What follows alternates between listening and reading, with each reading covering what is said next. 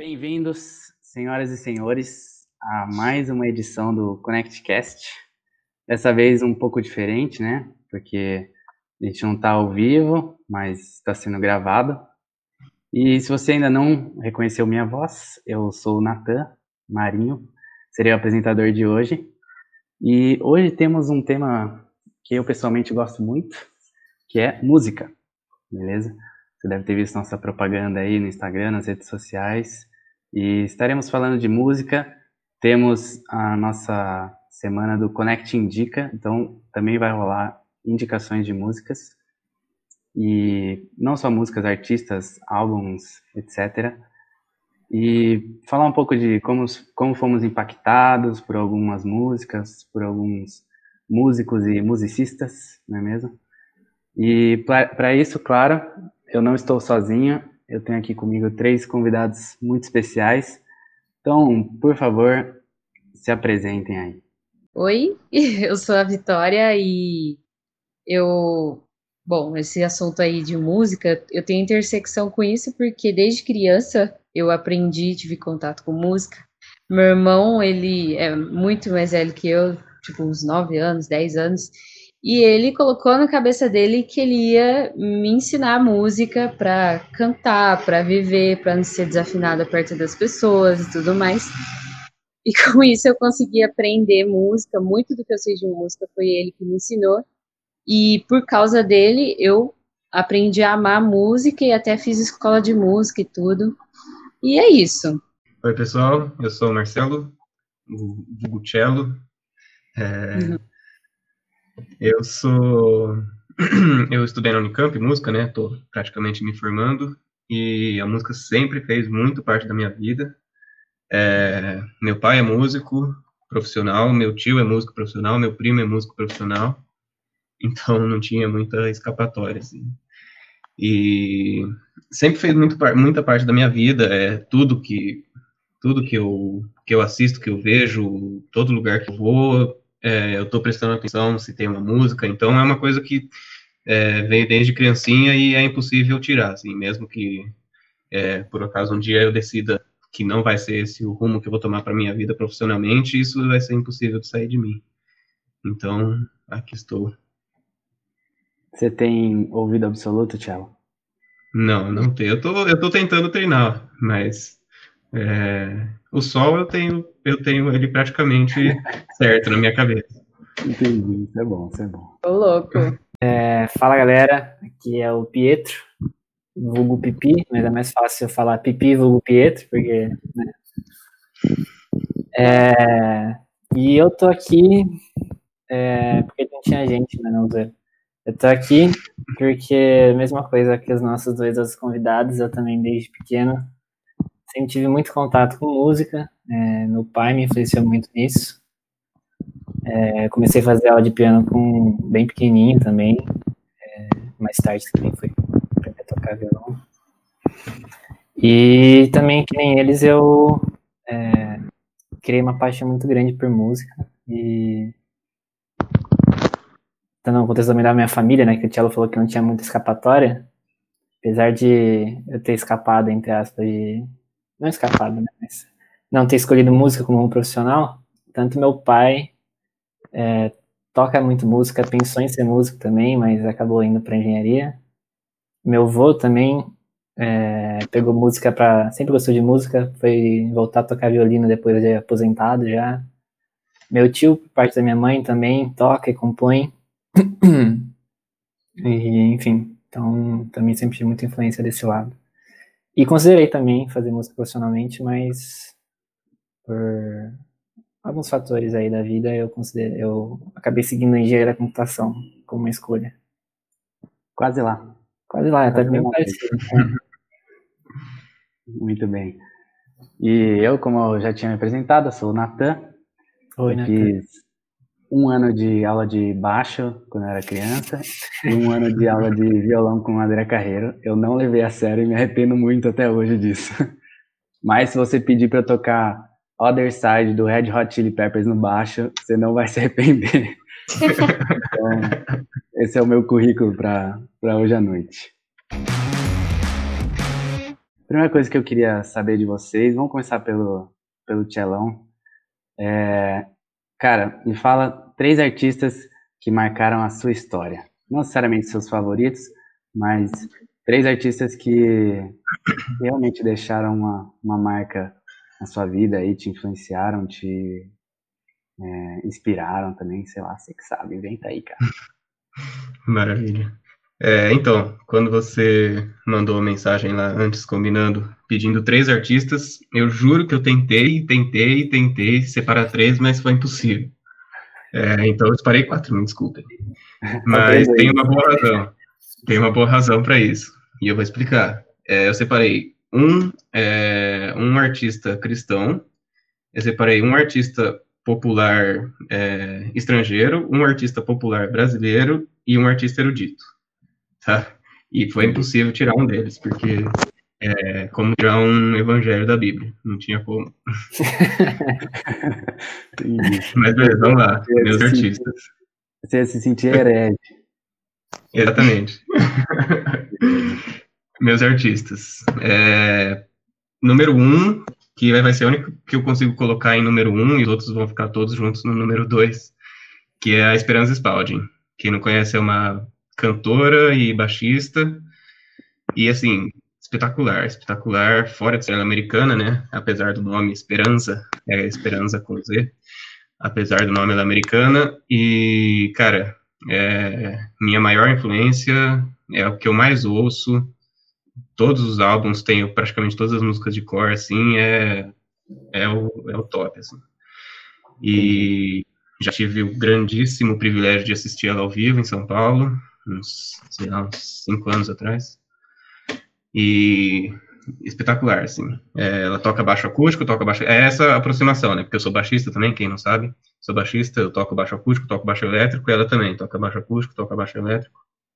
E é cantora. E quem é baixista sabe o quão difícil é tocar baixo e cantar ao mesmo tempo.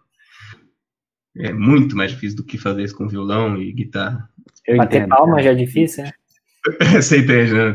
Eu entendo. Baixista para baixista aqui. Né? É. Entendi. Então, Beleza. Ela, ela é o, faz parte da sua rotina diária. Né? Você faz seu devocional, você, depois você tem o seu Exatamente. devocional Esperança Spawn. Entendi. Exatamente. É, número 2, Djavan. Também não tinha como tirar. É, e essa grande influência da minha mãe, Roberta, um beijo. Ela sempre foi muito fã de Djavan. E eu também, desde pequenininho, ouvindo, desde que eu nasci, ouvindo Djavan, e não tinha como, como me separar. É, inclusive hoje, o dia que a gente está gravando isso, não sei exatamente quando vai ao ar, mas postei um vídeo lá no meu Instagram tocando música do Djavan.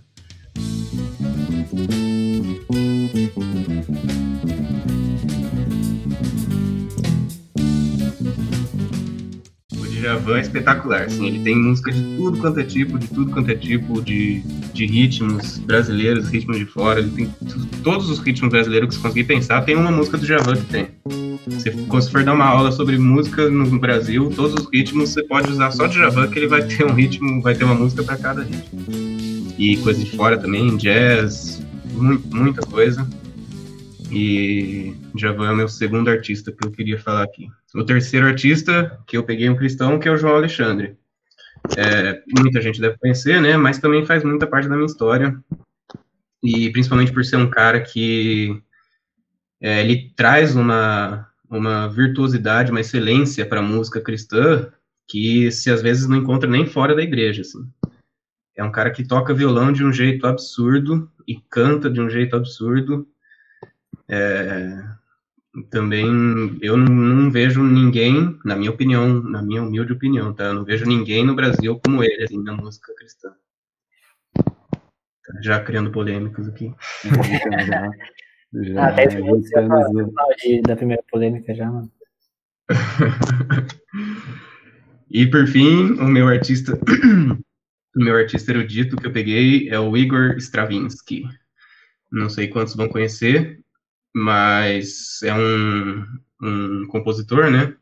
Início do século do século passado, século 20, e ele praticamente revolucionou a arte, assim, não, não foi nem a música, que principalmente com uma obra que chama Sagração da Primavera, mas não vai ser uma das, das minhas recomendações e não recomendo que você, você que tem pouca noção, que tem pouca noção erudita da música, não recomendo que você ouça.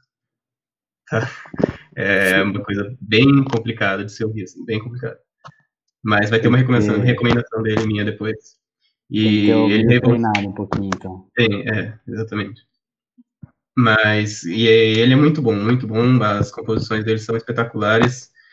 E ele praticamente, ele, quando a gente fala né, de história da música, ele é quem o cara que que marcou a transição do romantismo pro pro moderno, né?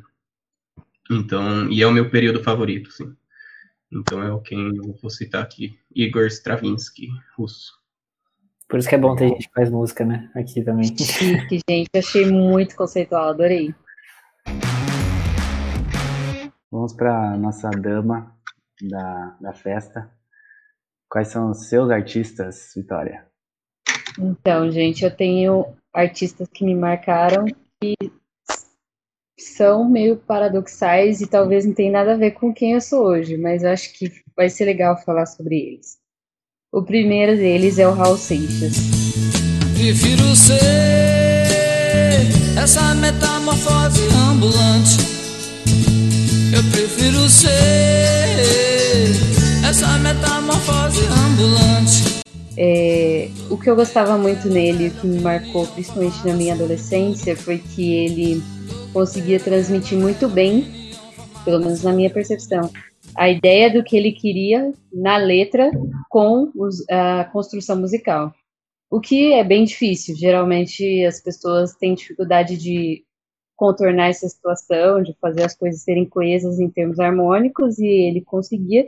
E isso fazia dele um pouco louco, porque ele usava isso por, coisas que não eram muito legais, vamos dizer assim. Se vocês quiserem saber melhor sobre o Raul Seixas, é bom dar uma pesquisada e um ter uma cabeça crítica.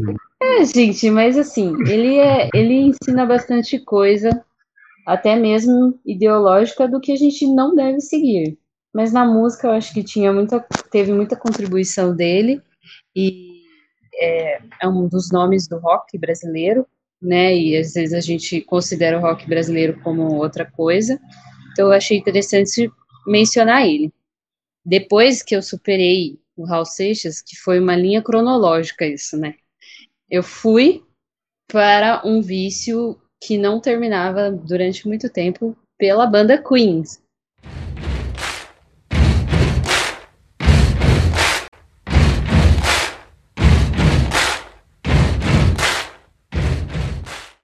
Gente, eu amava Queens, eu amava Freddie Mercury, entendeu? Eu achava tudo que eles faziam genial eu achava que o rock deles era o único daquelas bandas de rock.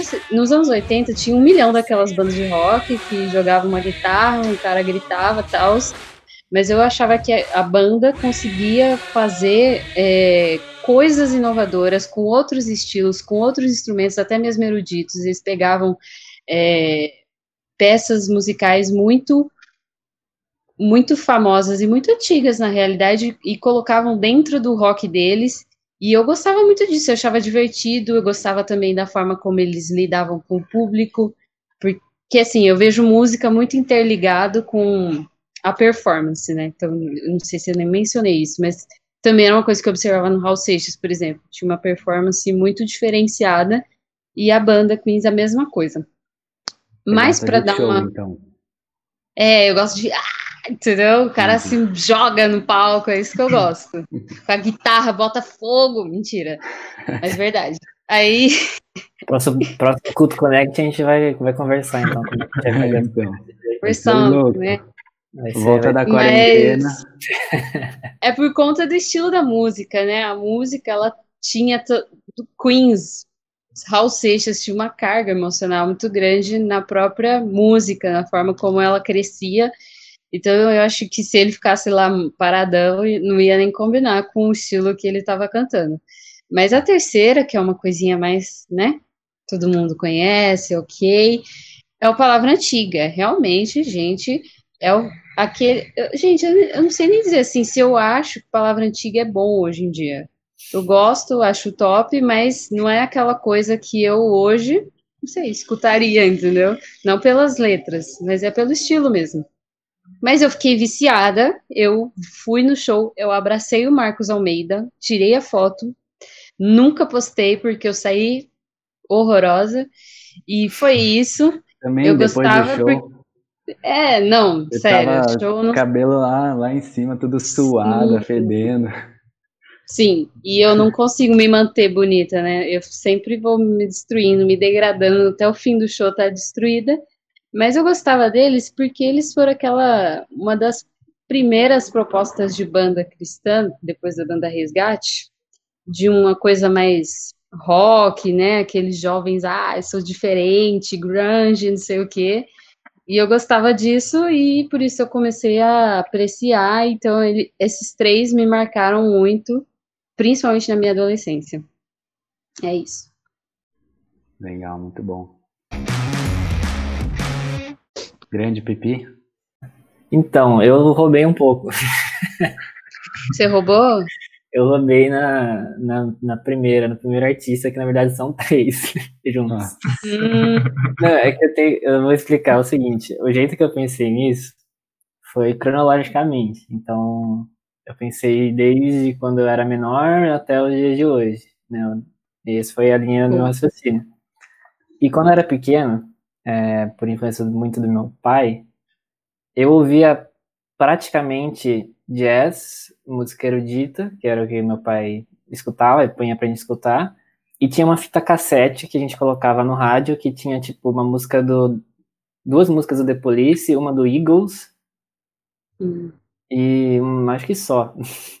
E era isso. Normal de uma, de uma criança pequena, né, gente? Música erudita, The Police.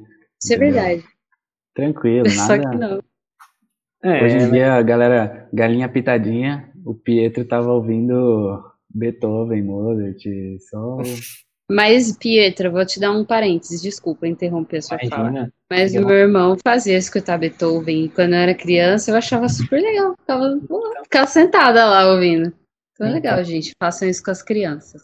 Eu lembro uma vez que eu fui na FENAC com meu pai e eu perguntei pra ele meio alto, pai, não tem um disco do Tchaikovsky aqui? Aí ele falou que todo adulto, tipo, que tava no recinto, olhou tipo, Seu lugar é no museu. Você era criança do brócolis da anos, é. música. É, exatamente, a criança do Brocas, que isso? daquela propaganda, famosa propaganda dos anos 2000 e tralalá. Eu quero brócolis, mãe. Mãe, compra brócolis. Não, filho, tem em casa. Ah, mas umzinho, vai. Não, eu já falei. Mãe, por favor, mãe, compra brócolis. Eu quero brócolis. Lembra? É, acho que esse é um bom motivo também pra falar outro aspecto da minha infância. Eu cresci sem televisão, Ah, É então um não, vou, detalhe muito importante, de eu não vou saber entendi. Sua cabeça é diferente. É, um pouco, não. É só foi diferente mesmo. Mas aí eu pensei, tipo, essa primeira fase que eu ouvia muito, muito, muito jazz, música erudita, eu também diria que bastante MPB, assim, foi nessa época também que é, eu conheci, o Cello falou, né, o Cello foi falando os artistas, ele falou, hum, esse era bom de falar, hein, mano. É, mas Djavan também eu ouvi bastante né, quando eu era menor, e até depois também. Eu ouvia muito um CD da Maria Rita, pra quem não sabe, é a filha da Elis Regina. E pra quem não sabe que é Elis Regina, é, vai, vai pesquisar. E, enfim, para parar de enrolar, vou falar. Aí esses três, esses três jazzistas foram que me influenciaram muito, a influência se mantém até hoje, que é o Chick Corea, o Herbie Hancock e o Bill Evans.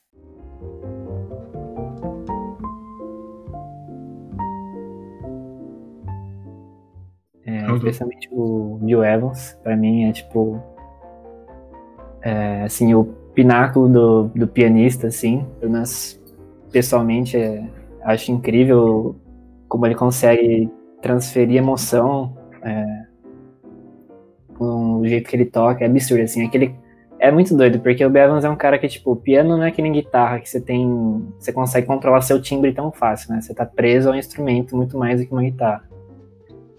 Mas o cara tem um toque que você percebe que é, sabe, é característico, assim. É, mas enfim, e. Ô, Pedro, Mas é- desculpa Pode falar, eu pode te falar. interromper aí, mas, cara, é exatamente isso. O Bill Evans, uma vez eu lembro, eu entrei num shopping, alguma coisa assim, sei lá, que tava tocando um som numa caixinha de som tão vagabunda, horrível, assim, um som lá no fundo, assim, sabe? Mas eu ouvi na hora, eu falei, Bill Evans, certeza, certeza. E era piano solo, assim. Uhum. E é isso que você falou, não é uma guitarra que você tem um timbre, é um saxofone, né? É um, é um instrumento que, que a nota tá pronta ali, né? E É. o Bill Evans, cara, ele tira um som que é muito único, né?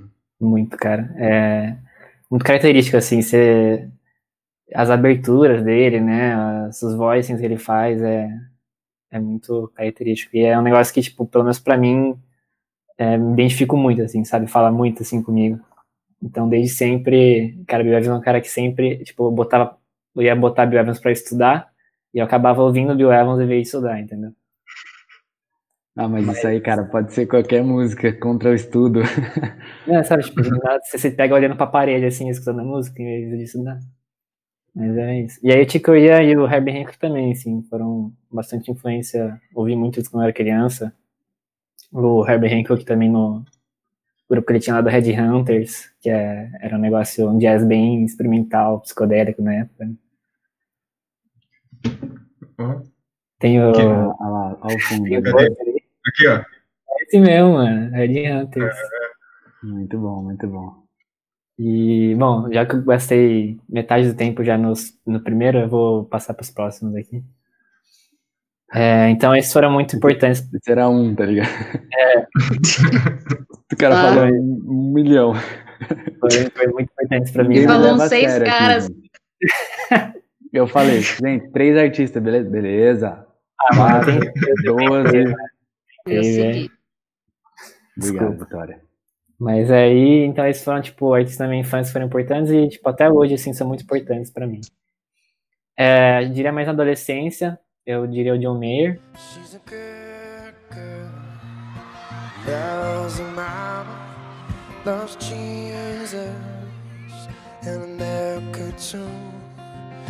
a good girl.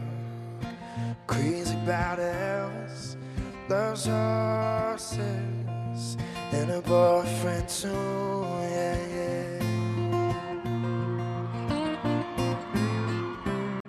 Também foi uma artista que para mim teve muita influência. É, foi um dos motivos que me fez querer tocar violão e guitarra. Isso, Guitar Hero, para quem não sabe, foi isso que me fez querer tocar guitarra. Então, assim, para mim foi muito diferente, né? Porque eu tava acostumado a ouvir esse lado da música.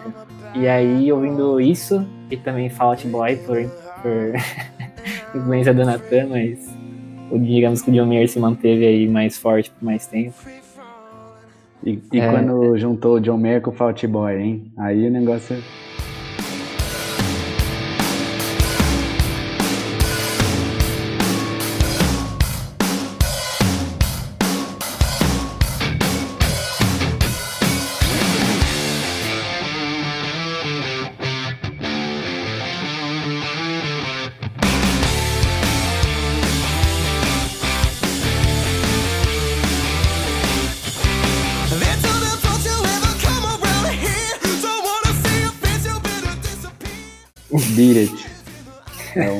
Primeira recomendação de música aí, gente.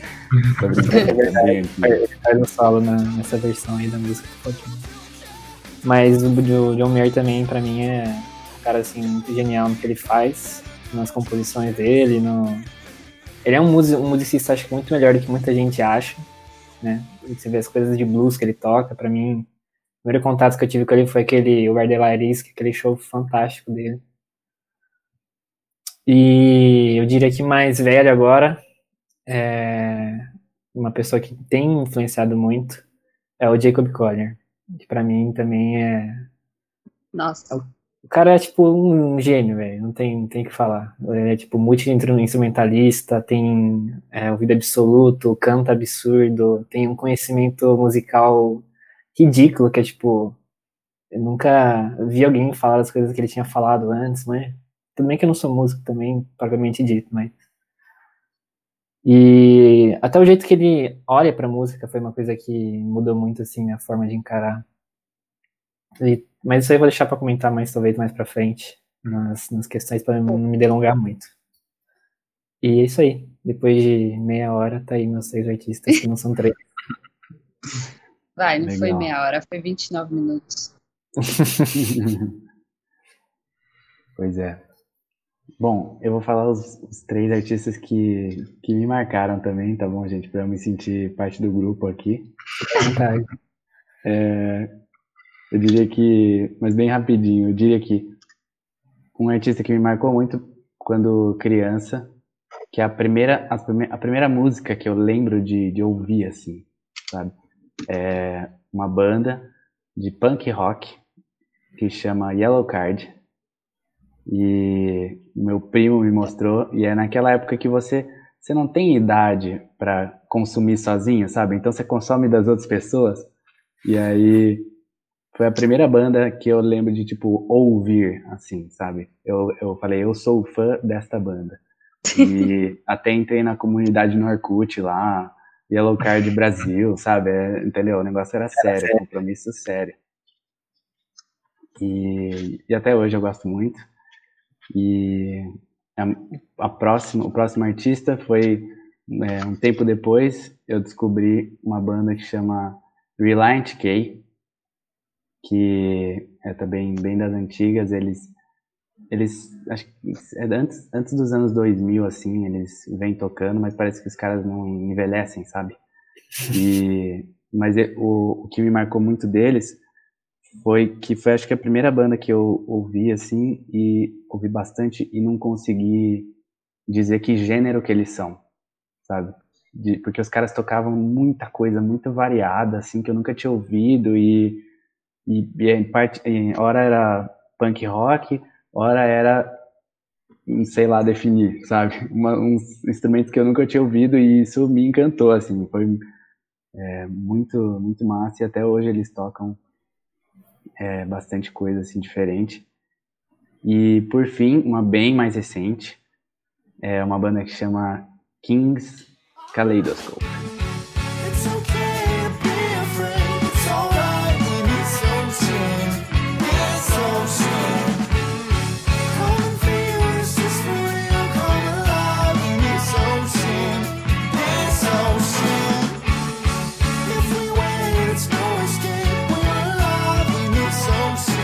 Banda cristã. A gente sempre, sempre tem nas programações do Connect lá na playlist do Thales tocando. Pode saber, você pode não saber quem são eles, mas são eles. Exatamente. Você conhece, mas você não sabe. Exato. E foi uma banda assim que é, que é acho que talvez abriu a minha cabeça muito para o que o que, que pode acontecer numa música assim sabe porque as músicas deles às vezes são meio loucas mas você fala caramba funcionou muito bem e, e a expressão artística deles assim é, é coisa eu acho genial então é isso aí gente essas foram as minhas os meus artistas só pra eu, pra eu me sentir incluído, né? Acho que Não tá incluído. Eu me sinto assim também, gente. Eu não sou musicista também. Nem eu, só o cello aqui. É, oficialmente é só o cello. Eu Só só, cello. queria dizer isso. Exatamente que o Nathan falou os três artistas deles mais rápido do que eu falei nos meus primeiros três, que é um só. Vamos então já partir para nossas, como a gente está na semana de indicações, vamos partir para recomendação de alguém aí. Vitória, você que, o que, você trouxe pra gente como recomendação? Nossa primeira recomendação da noite. gente, é, eu tenho umas recomendações doidas, mas acho que vocês vão gostar. Eu não vou recomendar Canto Verbo, porque todo mundo conhece, mas se vocês não conhecem, eu recomendo Canto Verbo. Começa por aí. Faz, feito esse, eu ia falar fazido, feito esse parênteses, vamos a uma recomendação de quem curte uma, uma música da paz, assim, o Rapa.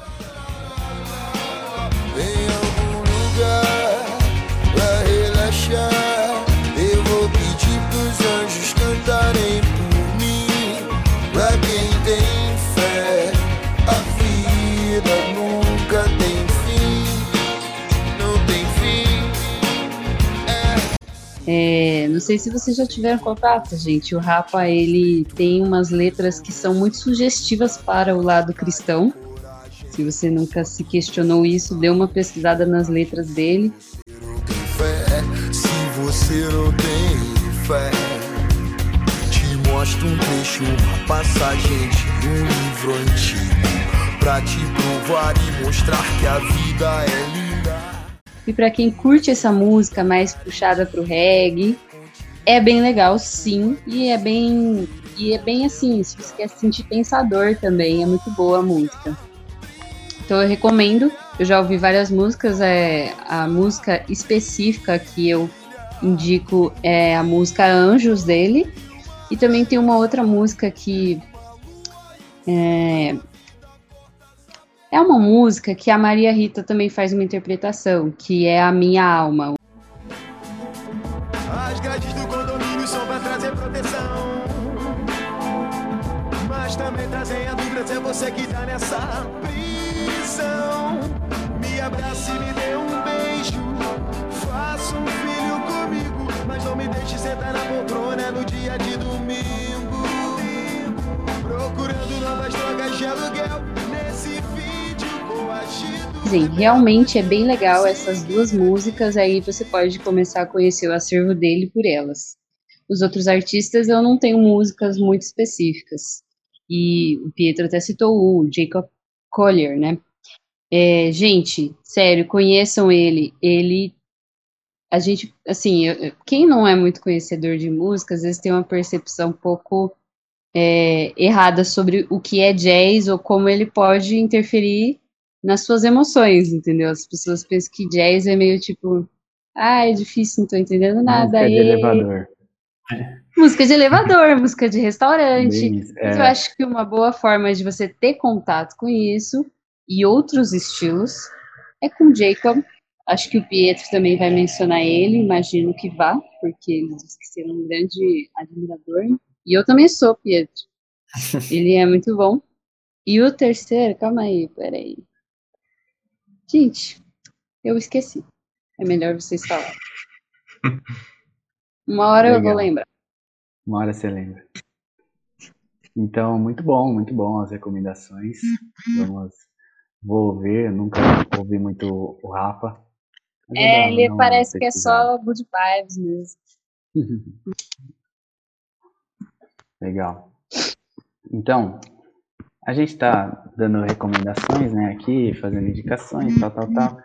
Mas agora eu queria propor para a gente discutir um tema que, que vai dar. É, é o motivo da gente estar dando essas indicações. Vocês estão falando, ah, ouve tal pessoa que é muito bom, não sei o quê, tal, tal. O que faz uma música boa, galera? Porque sim não é resposta. Essa, essa é a minha pergunta para vocês. A gente é, ouve muito falar de ah, é a, técnica dele, ah, é a expressão dele, a criatividade, ou tem gente né, que, que usa o, o quanto que a música é agradável de ser ouvida, ou tem outras pessoas que ainda até falam do sucesso de uma música, marcou a história, é, igual o Thiago estava falando do, do artista dele, mudou o jogo, sabe, virou o jogo e ou fez sucesso nas paradas. E aí? Quem, o que, que é, o que faz uma música boa? Quem gostaria de começar? Vai, Cello. Vou ouvir você primeiro, aí depois eu falo. Que aí, né? Vai ter tudo errado que eu falo. Tá. Exatamente. Manda ver, Tchelão. Então, é, resposta curta, não sei. É boa, também é. Mas, é, assim, algumas coisas acontecem. É, você comentou do sucesso, né? Quando você, quando eu pensei nessa coisa de se um sucesso faz uma música ser boa, de cara eu falei não, com certeza não. Mas parando para pensar, inclusive na recomendação que eu dei do Stravinsky, é, não necessariamente o sucesso, mas o, o vanguardismo, assim, o quão a pessoa é pioneira naquilo que ela está fazendo. Então, Stravinsky foi pioneiro para a música moderna, o Beethoven foi pioneiro para a música romântica, o Mozart foi pioneiro para a música clássica. É, enfim, isso eu acho que é um fator importante, mas pode ser que não necessariamente seja um fator determinante. É, mas, enfim, vindo mais para o nosso mundo aqui, das músicas que a gente ouve. assim. É, cara, é muito difícil, porque eu acho que é uma coisa muito individual, assim, muito individual. É, e muito de, de treino, assim mesmo, sabe? Treino de ouvido mesmo. O que você ouve. Se você ouve muito uma coisa, você vai acabar gostando daquilo, entendeu? Porque se você não gosta, você vai descartar e simplesmente vai parar de ouvir. É, ou as pessoas vão empurrar para você até que você goste daquilo, que é muito o que acontece com as músicas de massa hoje, né? Música que é produzida em massa hoje Uhum. pela indústria musical. Mas, e é isso, as pessoas colocam no rádio o tempo todo, na, na TV o tempo todo, e as pessoas acabam gostando disso, e aí consideram isso- bom. Mas, Inclusive, só te interromper, tem alguns estudos que mostram que a, a música pop ela tem se cada vez mais se tornado semelhante umas às outras, né, as músicas pop né, produzidas Hum. pela indústria pop, é, em questão de diversidade do timbre. O timbre é a, a variedade de sons que tem na música, né? E porque o, o nosso cérebro ele ele gosta de familiaridade, então isso é de propósito. Então, é, quanto mais a gente ouve um som, mais o nosso cérebro se torna familiar com aquele som e mais confortável ele fica. Então, por isso, isso que muitas vezes a gente ouve uma música nova e a gente fala, nossa, parece que eu já ouvi isso antes, sabe? É porque realmente é muito parecido uma coisa com a outra e o nosso cérebro se acostuma e faz lança as dopamina da vida e, e isso é de propósito. sim. Sim. É, e nem, nem só necessariamente o timbre, mas tudo, né? A harmonia, até a melodia. É, tanto que, como experiência pessoal disso que você está falando, já cheguei a, a- Já chegou a acontecer de, em apresentação, casamento, acho que mais em festa de casamento, assim. É, vai rolar uma música que eu não conheço, o cara fala assim, ah, alguém pediu uma música aí. Aí fala o nome, eu falo, nunca ouvi, nem ouvi falar. Nunca nem vi. Aí o cara fala, ah, é fácil, pra mim, é fácil. E eu falo, qual tom, cara? Sei lá, si bemol, tá bom. E eu saio tocando, entendeu? Porque se o cara falou que é fácil, eu sei que eu vou conseguir tocar, entendeu? Porque todas as músicas estão ficando iguais. É isso que você falou, eu já, eu já toquei aquilo, de, de um jeito um pouco diferente numa outra música, mas eu já toquei aquilo. Entendeu? E... Mas, enfim, é, é isso, eu- muita coisa do ouvido, eu acho que tem muito a ver com o ouvido, com o que a gente está acostumado a ouvir. Se você for pegar hoje em dia, nem tão mais assim, porque o mundo já está muito mais globa- globalizado, mas se for pegar uns anos atrás, o ouvido é, de quem estava no, no Oriente é muito diferente de quem está no Ocidente. Muito diferente. Isso, até hoje, assim, com certeza, mas menos do que era alguns anos atrás. E se você colocasse a música que a gente ouve aqui e considera legal e considera boa para o pessoal do Oriente, eles vão achar um lixo, entendeu? Porque Uhum. eles estão acostumados com outra coisa, e outras escalas que a gente não, nem conhece aqui, sabe?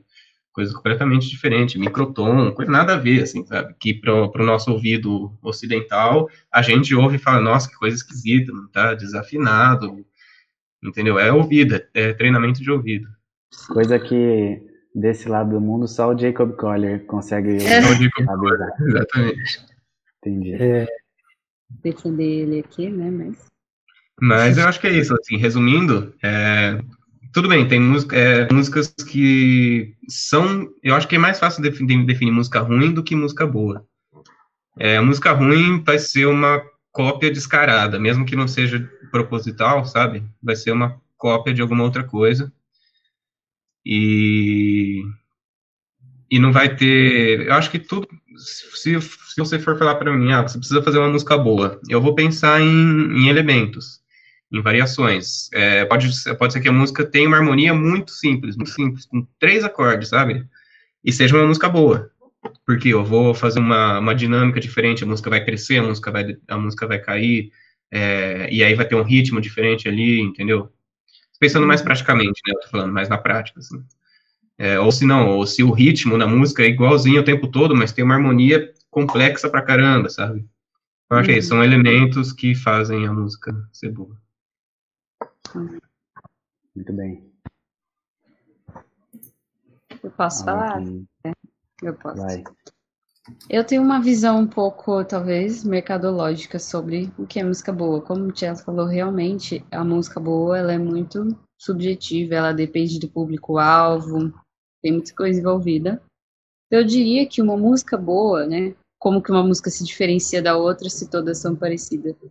Eu acho que, um, ela atende o público-alvo dela, né? As pessoas que a ouvem gostam dela, no, no sentido subjetivo mesmo mas ela ela tem uma certa um certo elemento de criatividade, entendeu?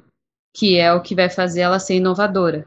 Exatamente isso. Às vezes você pega variações e transforma uma coisa que todos já estão acostumados, então eles serão atingidos, eles serão o público-alvo atingido, mas você consegue us usar a criatividade, técnicas, construções diferenciadas para criar uma coisa nova, então, eu acho que música boa, eu acho que ela é marcada pela inovação, entendeu?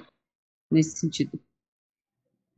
Legal. Uhum. Eu, eu gosto de, também de pensar em música boa assim, que é uma, uma expressão da personalidade da pessoa, né?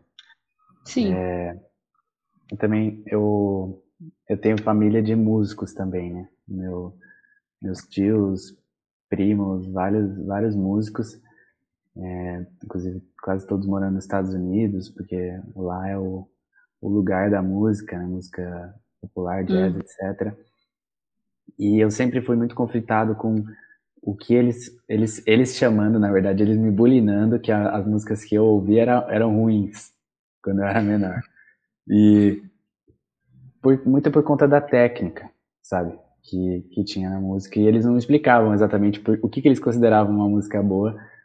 E eu sempre achei que, assim, para eles, um, a- se a música não, não fosse complexa, hum, é, Sim. musica, musicalmente falando, musicalmente falando, a música não servia, entendeu? Mas, Uhum. Mas depois que eu fui entendendo assim, também você você valoriza o que você entende, né? Se você não entende quão difícil é fazer um salto triplo carpado twist no, no- na- nas Olimpíadas, você não vai dar muito valor assim. A gente vê as menininhas pulando lá e fala, "Ah, legal, bom. Lindo. fazer." Agora, quando, quando a- a- aquela atleta ela acerta aquele salto muito difícil e ela comemora muito, sabe? É só ela, só quem tá no ramo ali que entende o quão difícil é aquilo.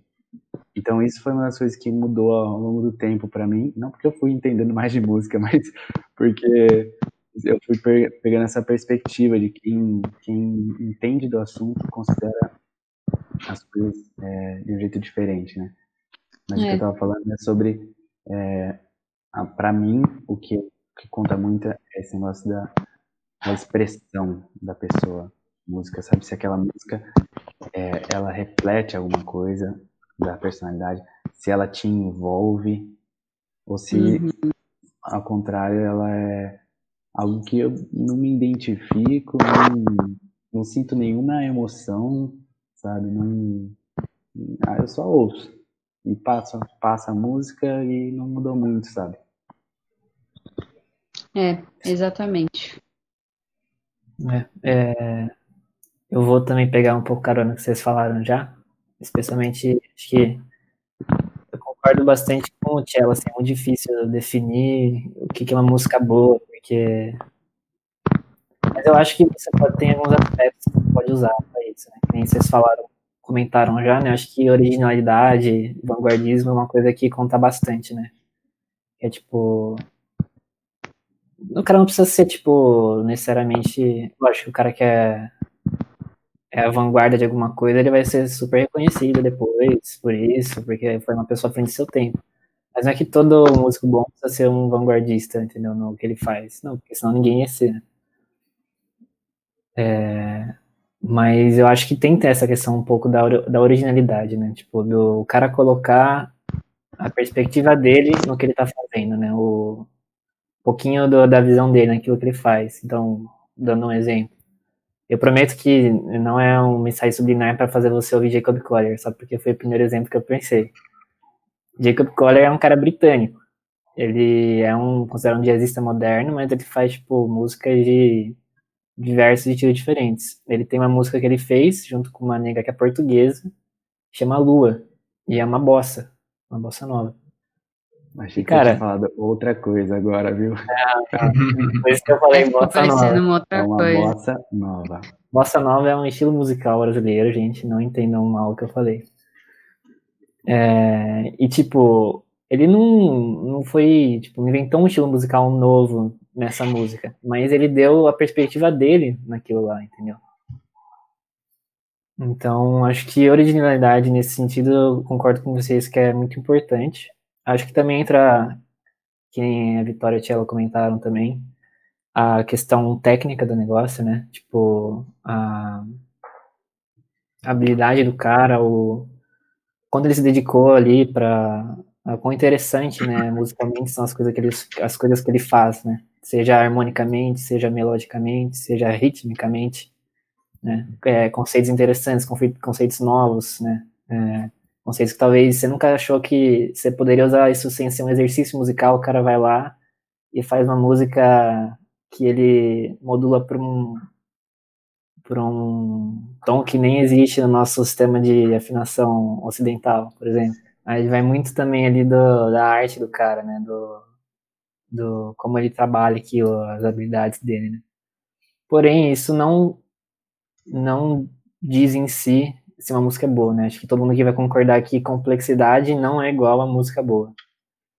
Isso é bem óbvio. né? Você pode ter um cara lá é, vou dar um exemplo de rock, não necessariamente. Eu gosto de rock, não tenho nada contra rock. Mas um cara que é virtuoso e fica solando uma escala num arpejo sem parar, não necessariamente vai soar bem, entendeu? Tipo, você fala legal, mas você já ouviu isso milhares de vezes, Uhum. talvez não seja tão interessante. Assim como um cara, vou, vou falar de jazz também, né? Que senão fica chato. Um cara pode fazer umas harmonias ultra complicadas, super dissonantes, que não tem nada a ver com uma coisa, e tipo, você fala, tá, massa, entendeu? É mais Só um porque exercício. É difícil.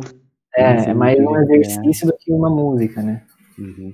E eu acho que, inclusive, é, músicos ou gente que curte música, é muito perigoso cair nisso, né? Que nem você falou, seu tio, né? De cair na impressão que complexidade é igual a música boa, né?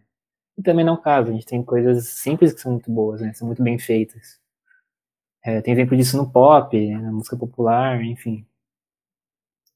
E acho que o último ponto que eu colocaria é, é subjetivo, que nem vocês comentaram, né? É, o Herbie Hancock mesmo fala, ele fala, cara, é, por exemplo, se você for lá e colocar um acorde super da hora numa música, com uma extensão super dissonante, beleza, mas aquele acorde não é música, entendeu? Em si. Ele fala, música é sobre a vida, né?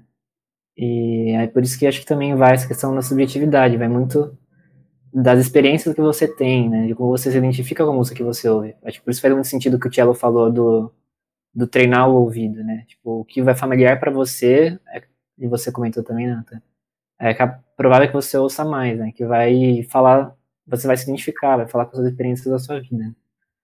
Então, por exemplo, nesse ponto, é, eu nunca fui treinado a apreciar canto lírico, por exemplo. Mas, por exemplo, isso não quer dizer que eu acho uma música ruim, de forma alguma.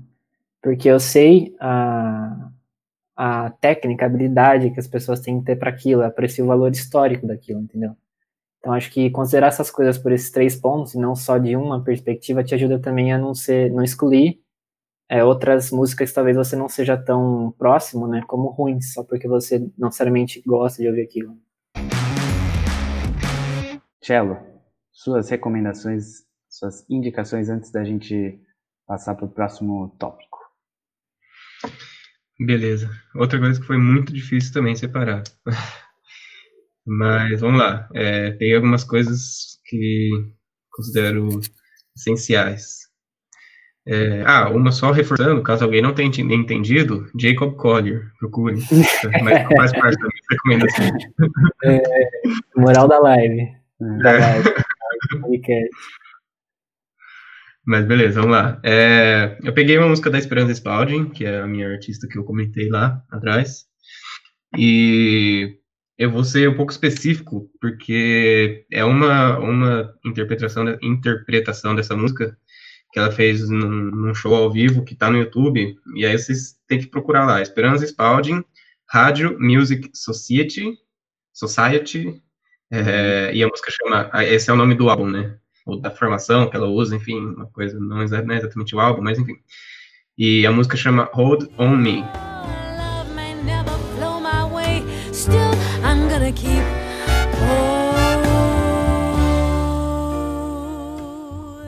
É, cara, essa música, assim, é, é o que tem de maior, assim, é o que eu, eu ouço muito isso, muito, muito, muito. Tem uns 10 minutos, insisto até o final, tá?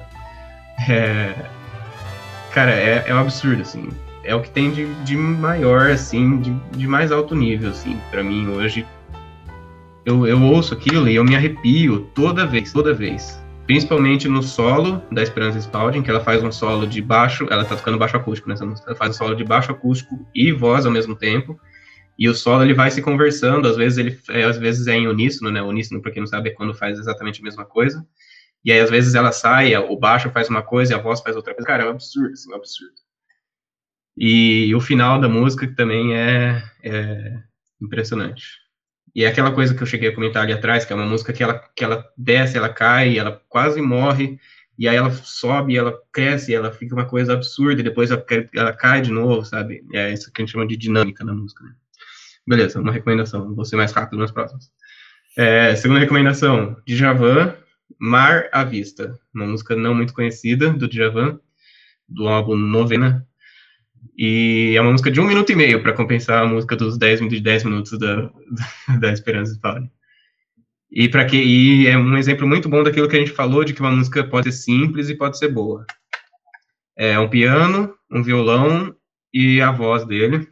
E a música é dividida em duas partes. A primeira parte é o, o violão fazendo a base e o piano fazendo a melodia, e a segunda parte é o violão e o piano fazendo a parte e o Djavan cantando. E uma coisa impressionante do Djavan é que todas as músicas dele são muito melódicas, muito, muito melódicas. É, como assim, você pode pegar as letras, as, o que ele está cantando e tocar aquilo numa guitarra, num saxofone, num trompete, que vai ser como se fosse uma música escrita para aquele instrumento. Entendeu? Se não existisse a letra ali, se não existisse a voz dele, ia ser uma música tão boa quanto. E isso é uma coisa impressionante do Djavan. E é exatamente isso que acontece nessa música. Ele toca a primeira melodia no piano e depois ele canta exatamente a mesma melodia, só que com letra. E tem um minuto e meio, vale a pena ouvir. É, próxima recomendação. É, música cristã pouquíssima, pouquíssimo conhecida, Carol Galberto. Algum de vocês conhece aí? Conheço. O PP me, me indicou já uma vez. Boa. Não. Carol. Muito bom, cara. É, especificamente uma música que chama Tudo Que Me Faz Feliz. Muito Boa. boa, também. E a última recomendação é, vai ser do Stravinsky, que foi o que eu comentei mais para cima lá, que é o que provavelmente a menor parte das pessoas conhece. E eu falei que eu não ia eu falar, eu ia falar para não ouvir a Sagração da Primavera, e você não deve ouvir a Sagração da Primavera se você não está acostumado a ouvir música erudita. Se você ouve música erudita, gosta, já foi em concerto, vai ouvir a Sagração da Primavera, vale a pena. Você vai sair dela perturbado, mas vale a pena. Mas a minha recomendação é o Pássaro de Fogo, é, Firebird, né?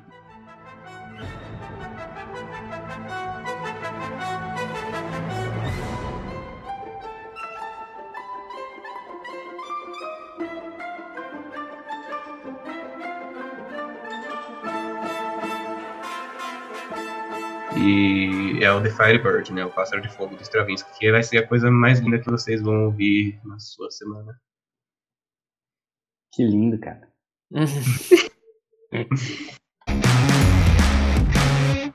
Muito bem.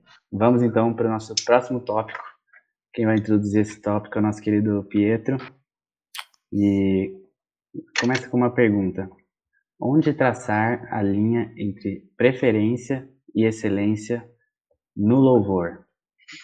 Vai lá, É. Pietro. Deixa eu explicar um pouco melhor, talvez, essa pergunta. Da, da onde eu venho, da onde eu vim, né? De fundo para fazer essa pergunta. Natan pediu sugestões de temas pra gente, né? E eu acho que a gente que toca em louvor, né, e tem talvez um olhar mais crítico para música, né, gosta de música, gosta de estudar música, a gente tende a, a querer muitas vezes algo a mais, né, do louvor. Muitas vezes que a gente vê, né, de tanto de complexidade quanto de talvez é, qualidade e tudo mais. O que é bom, é muito bom. Mas eu acho que é sempre muito difícil esse argumento com alguém, pelo menos as vezes que eu conversei, porque sempre a pessoa sempre pode falar, ah, mas isso é porque você gosta só, entendeu? Tipo, não tem, não tem que ser não tem que ser necessariamente assim, né? E aí a minha pergunta é, tipo, até que ponto a nossa busca por excelência, né, e por querer que o louvor melhore e que as músicas sejam interessantes e é, enfim, até que ponto isso é mera preferência nossa, né, por preferência, então, beleza, ou até que ponto isso é, tipo, uma questão de excelência como servo de Deus no que a gente faz, né, dentro do louvor, que é onde a gente serve. Eu, eu já tenho um palpite, gente. Não sei se vocês vão concordar, mas eu tenho uma opinião um pouco rígida sobre isso, que é eu penso que não tem problema ter alguma preferência, isso faz parte da excelência, pode muito bem, mas eu acho que ela tem que estar dentro de dois crivos. Na, tô falando banda do louvor mesmo, né? Um, você tem que saber se aquilo que você está propondo como preferência vai ser feito com excelência por todos que estão lá. Então, você está propondo uma coisa diferente. E acredito também que você tem que pensar se o que você está propondo vai fazer ou vai ocultar o público de, de participar daquele momento. Porque às vezes a gente faz alguma coisa muito complexa e o público, por não entender, simplesmente se oculta de participar. Então, acho que, no meu entender, não tem problema a gente é, entender a preferência como algo que está dentro da excelência, mas ela, no ambiente do louvor de igreja, tem que passar por essas duas hipóteses, e se passar, então, eu acho que não tem problema. É isso. Bom, é... difícil. É, acho que algumas coisas precisam ser separadas, assim. É, uma coisa é preferência e uma coisa é excelência. É, como assim? Por exemplo, eu não, não posso colocar todas as minhas preferências dentro de um louvor que a gente vai fazer. Isso é impossível. Não dá Porque pra senão a gente vai tocar, tocar não dá pra tocar Spaldi, né? Exatamente. Exatamente. É, não, mas assim, é, o que eu gosto de colocar, por exemplo, eu, diri- eu dirijo uma das bandas do louvor lá de domingo, né? Eu gosto de colocar preferências minhas lá, mas eu sei que eu preciso ir até um certo ponto porque vai chegar uma hora que a igreja não vai mais acompanhar. É, mas isso envolve também um treinamento, do, aquela coisa de novo que a gente vai falar, do treinamento de ouvido, um treinamento do, de ouvido da igreja. É, se, a gente, se a gente for deixando de, de colocar coisas que vão ser tecnicamente mais complicadas, é, vai ser cada vez mais difícil de dessas coisas chegarem lá, entendeu? Uhum. Mas enfim, essa é uma discussão que pode ir embora para sempre, né? É, isso é verdade, E- tem essa questão. É. E. Mas tem uma coisa, assim. Aqui agora entra a excelência, né? Se, é, a gente sabe que a gente precisa fazer todo o nosso serviço com excelência, seja ele dentro da igreja, seja, seja fora da igreja. Então, uma coisa que eu sempre. Não é é que eu pego no pé, eu não pego no pé de ninguém também. Mas uma coisa que eu sempre tento frisar é de você lá, sabe? Mesmo que você não seja um músico profissional, se você tá ali nesse, nesse papel de levar a igreja, sabe? Você tem que você tem que estudar, você tem que se dedicar a isso, sabe? É, às vezes chega uma pessoa e a gente vai fazer, seja qualquer louvor, louvor lá de domingo, do Connect, qualquer um que seja, é, dentro das suas proporções. né? Eu peço alguma coisa e a pessoa fala assim, ah, não consigo fazer isso. Beleza, não tem problema nenhum, nenhum, nenhum. Mas se é uma coisa que eu sei que, que a pessoa tem um nível para chegar naquilo, eu falo, cara, ó, lição de casa, sabe? Uhum. É, próxima vez que a gente for tocar isso, eu, eu, eu- não, é, não é só assim, é estude aí, sabe? Eu, eu, eu faço alguma coisa pra pessoa, recomendo, ó, ouve isso aqui, não sei o que, tem um fulano que faz de um jeito legal e tal. E a próxima vez que a gente for tocar isso, eu espero que a pessoa esteja fazendo, sabe? Porque, cara, a gente tá, a gente tá aqui para louvar Deus com, com toda a nossa excelência. E se, e se aquilo é uma coisa que não vai atrapalhar no louvor, se aquilo é uma coisa que, é, que vai fazer com que a gente esteja louvando, que isso mais parte na parte dos músicos, né? Porque pode ser que alguém que esteja lá assistindo nem perceba aquilo que eu queria que tanto que o cara fizesse, entendeu? Mas se o músico tá ali e ele não tá dando o seu melhor, ele, tá, ele não tá fazendo um trabalho excelente, ele tá fazendo um trabalho me- medíocre, porque ele não tá Uhum. dando o melhor dele, entendeu? E é isso que eu sempre procuro fazer. Mesmo que a gente esteja tocando uma música simples, eu não posso, eu não posso falar assim, ah, isso aqui é, isso aqui é tosco, vou tocar de qualquer jeito. Entendeu? Eu tenho que dar o meu melhor, eu tenho que estar 100% ali naquela música, dando o meu melhor dentro daquela música, entendeu? Exato. Então eu acho que É justamente isso que o Cello falou, é muito importante, sobre você ter a sensibilidade de saber aumentar o nível, mas também não demais para as pessoas desanimarem de participar ou de se desafiarem, né? Sim.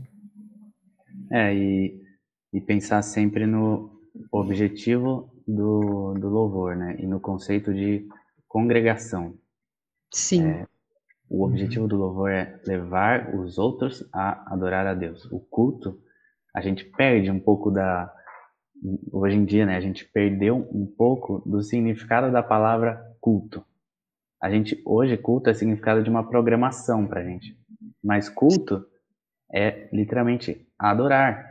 É uma adoração. A gente vai lá todo domingo como o corpo de Cristo para fazer o nosso melhor em adoração a Deus.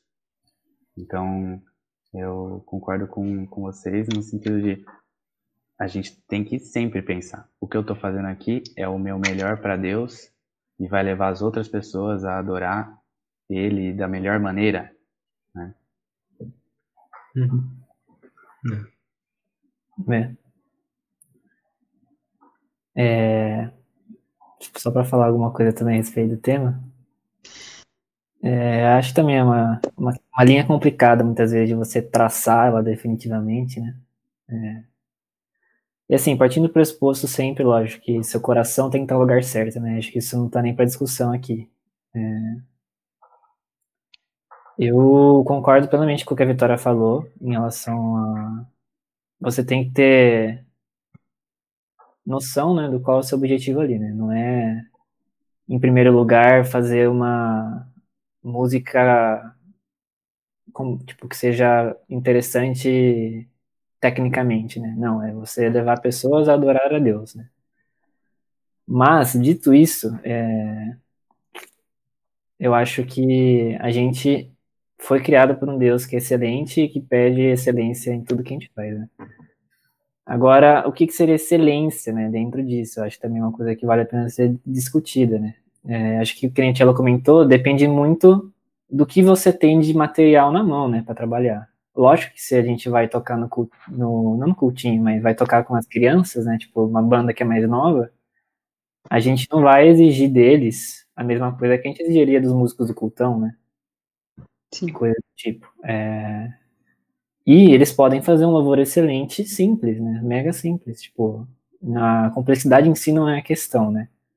Eu acho que tem Hum. muito a ver com, com isso, com a, os, o que você tem disponível, né, para trabalhar, os recursos humanos, materiais, habilidade, né? E tudo mais. E dito, a partir do ponto que você tem essas coisas, é, eu acho que sim, você não, não pode fazer 100% o que você quer, né, o que é do seu gosto, até porque você tem que levar em consideração que tem uma congregação, tem muita gente ali, tem gostos diferentes do seu, você tem que ter uma certa forma de é, fazer o meio campo ali, né, entre todo mundo. Então tem gente que gosta de hino, tem gente que gosta de é, worship, tem gente que gosta de música antiga, e Jorge Camargo, Sérgio Pimenta, é, coisa do tipo. Então você tem que ter o equilíbrio. Mas, dito tudo isso, essas ressalvas, eu acho que a gente tem sim um papel de, dentro do que a gente está, né, que nem vocês comentaram, a gente fazer aquilo bem, é, procurar fazer uma coisa musicalmente interessante, que seja excelente, né? E se alguém músico, que nem é cristão, entrar naquilo e falar, caramba, velho, olha que da hora isso. Por quê? Porque isso glorifica a Deus, né? Ele vai falar, olha só, essas pessoas trabalharam tanto nisso, olha, se elas são assim, imagina o Deus que elas adoram, né? É, então acho que tem muito esse aspecto também de mostrar, cara, a criatividade e que Deus deu pra gente, né? Uhum. A criação dele. A É, excelência. eu, eu já ouvi falar antes, é, outras pessoas falando assim, é, nós cristãos somos ah, as pessoas que acreditam em um Deus que é infinitamente criativo. Então nós também deveríamos ser as pessoas neste mundo que usássemos mais a nossa criatividade para se expressar de, de todas as pessoas, sabe? Uhum. Uhum. E acho que até certo ponto a gente deveria ver muito mais cristãos em áreas de destaque nas áreas que eles estão, né? Justamente por esse ponto, né, cara? De fazer as coisas com assim. Tô falando que, tipo, pra adorar Deus direito você tem que ser famoso, né? É isso que eu tô falando. Mas. Se você não tem um Grammy, você já É. não Adora Deus, mas. pode esquecer. Mas é muito esse sentido, né, cara? Tipo, você tem cientistas famosos que eram cristãos, né, que contribuíram muito para a ciência. Cara, você tem músicos cristãos, tipo, Bach, né? Era... O cara revolucionou a música da época. O Cello pode contar mais para vocês, eu não tenho tanta informação assim. Mas o cara assinava toda a partitura dele no final com SDG, que era Só lhe deu glória. Então, sabe, tipo, não perder isso, né, cara, não cair na mediocridade também musical, né, é, que eu acho que é muito preocupante. Ainda mais um país como o nosso, que tem uma cultura musical muito rica, né, não desperdiçar isso. Enfim. Concordo plenamente também. Muito bom, muito legal. E devo adicionar aqui, não é um trabalho fácil. Eu não gostaria de estar na. Ainda bem, né, que eu não tenho essa responsabilidade de unir tudo isso, tantas pessoas diferentes. A nossa igreja, que, sei lá, o templo cabe, cabe mil pessoas, todas com gostos diferentes, e tá- conseguir fazer de uma forma que todas as pessoas adorem a Deus da melhor forma através do louvor. Né? Isso é, é bem difícil e admiro as pessoas que, que o fazem. Muito bom, gente. Muito obrigado pelas contribuições. Vamos rapidamente para as indicações do Pipi. Vai, Pietro. É, vamos lá. Eu pensei em umas aqui que são meio também, talvez não tão previsíveis, assim, pra também ser eclético aqui. Muito bem. Então, pra você que curte rock, eu, eu tô aqui, cara. Eu também sei que você existe. Boa. Povo assim, esquecido. é, Remanescente vou- fiel. Eu, assim, particularmente essas duas bandas, eu gosto muito delas, muito por causa da letra das músicas delas, que elas são bandas cristãs de rock. Confesso que eu comecei a ver essas bandas mais por causa da letra do que por causa da música, né? É aquela questão que a gente já comentou, você vai acabar gostando do que você ouve, né? Mas elas, elas têm umas letras, assim, que eu acho fantásticas, né? Eu acho umas letras muito honestas. É, é uma coisa que eu me identifico muito em música cristã, pelo menos pra mim, quando as coisas são um pouco genéricas demais, eu tenho um pouco de dificuldade de me identificar com a letra. Mas a primeira chama My Epic, é uma banda muito boa. É, eu acho que já até comentei com o Natan. Eles têm, isso uns anos atrás aí. eles são um rock meio, sei lá, metal meio experimental alternativo, mas tem umas coisas muito legal, tipo, não é tão estranho quanto parece, tá? Eles têm um álbum acústico para você que também não gosta de rock, que é muito bom, chama Broken Voices, que tem músicas legais para todo mundo aí, quem quiser. É, tem uma abertura instrumental muito linda, o álbum no violão. E a outra banda chama Wolves, de lobo no plural, at the Gate.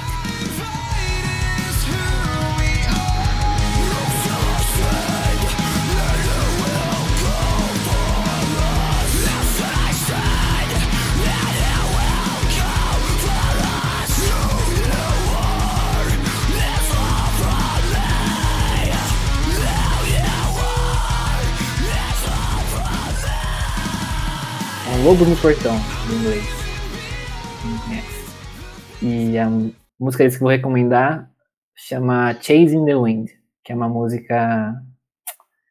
é, uma letra que sempre pega muito, assim, quando eu ouço, né? Sobre a gente sobre nossa natureza pecaminosa e como a gente vive atrás de coisas que muitas vezes são vazias em nós mesmos.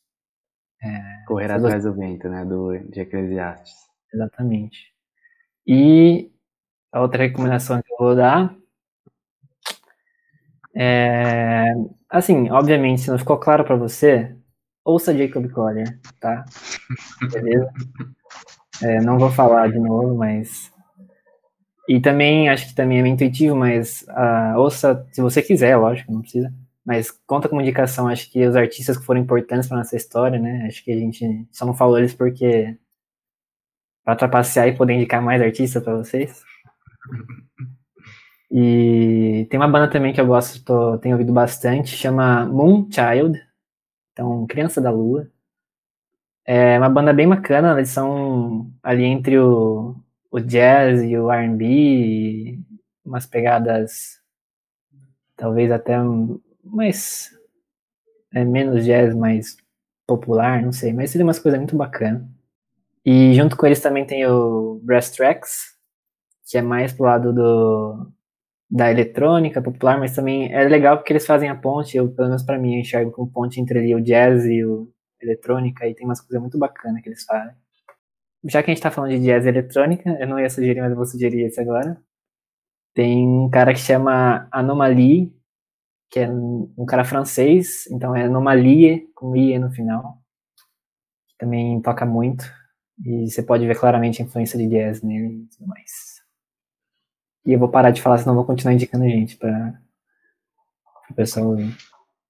É, é um assunto que a gente tem que se conter, né? Uhum. Mas é isso aí, gente. Queria agradecer vocês aí, o tempo de vocês, foi muito bom. É, tem muito mais coisa para ser falado e serão faladas no- nos próximos ConnectCast aí que a gente que a gente fizer. Com certeza vocês estarão recebendo outros convites aí de mim no futuro. E fique ligado, galera. Pessoal que está ouvindo, temos vários conteúdos do, do Connect Mais, esse, esse julho, essa iniciativa que a gente está fazendo de promover conteúdos extras para que a gente possa se sentir em comunhão, mesmo nas férias, mesmo à distância. E tem sido muito bom já várias coisas que a gente lançou aí e vai lançar ainda. Fique ligado. E para não ficar de fora, eu vou ter as minhas indicações aqui também, né? Claro, lógico. É, duas bandas só, bem rápido. Eu tô ultimamente numa pegada muito folk, então é um estilo de música que eu gosto, que eu gosto bastante. E essa banda que eu vou indicar, eles Chamou eu Folksons. descobri- Não, não chama Folksons, mas Folksons é, tá dentro do meu coração também. É, eles descobri recentemente eles e comecei a ouvir as letras assim e falei, eu descobri no Spotify ao acaso. Comecei a ouvir as letras e falei, cara, esses caras estão falando da Bíblia. E aí eu descobri que eles eram cristãos e, e foi bem legal. As letras são bem interessantes também, bem poéticas. E são, é uma dupla de irmãos, um casal de irmãos do Texas que chama The Oh Hellos. Então vai estar escrito aí embaixo Oh Hellos, fica a dica. E por fim, uma outra, um outro casal, mas esse é casal de verdade, eles são casados. Eles tocam é um, não sei definir muito bem, é um R&B, meio rock, meio acústico, que chama Johnny Swim.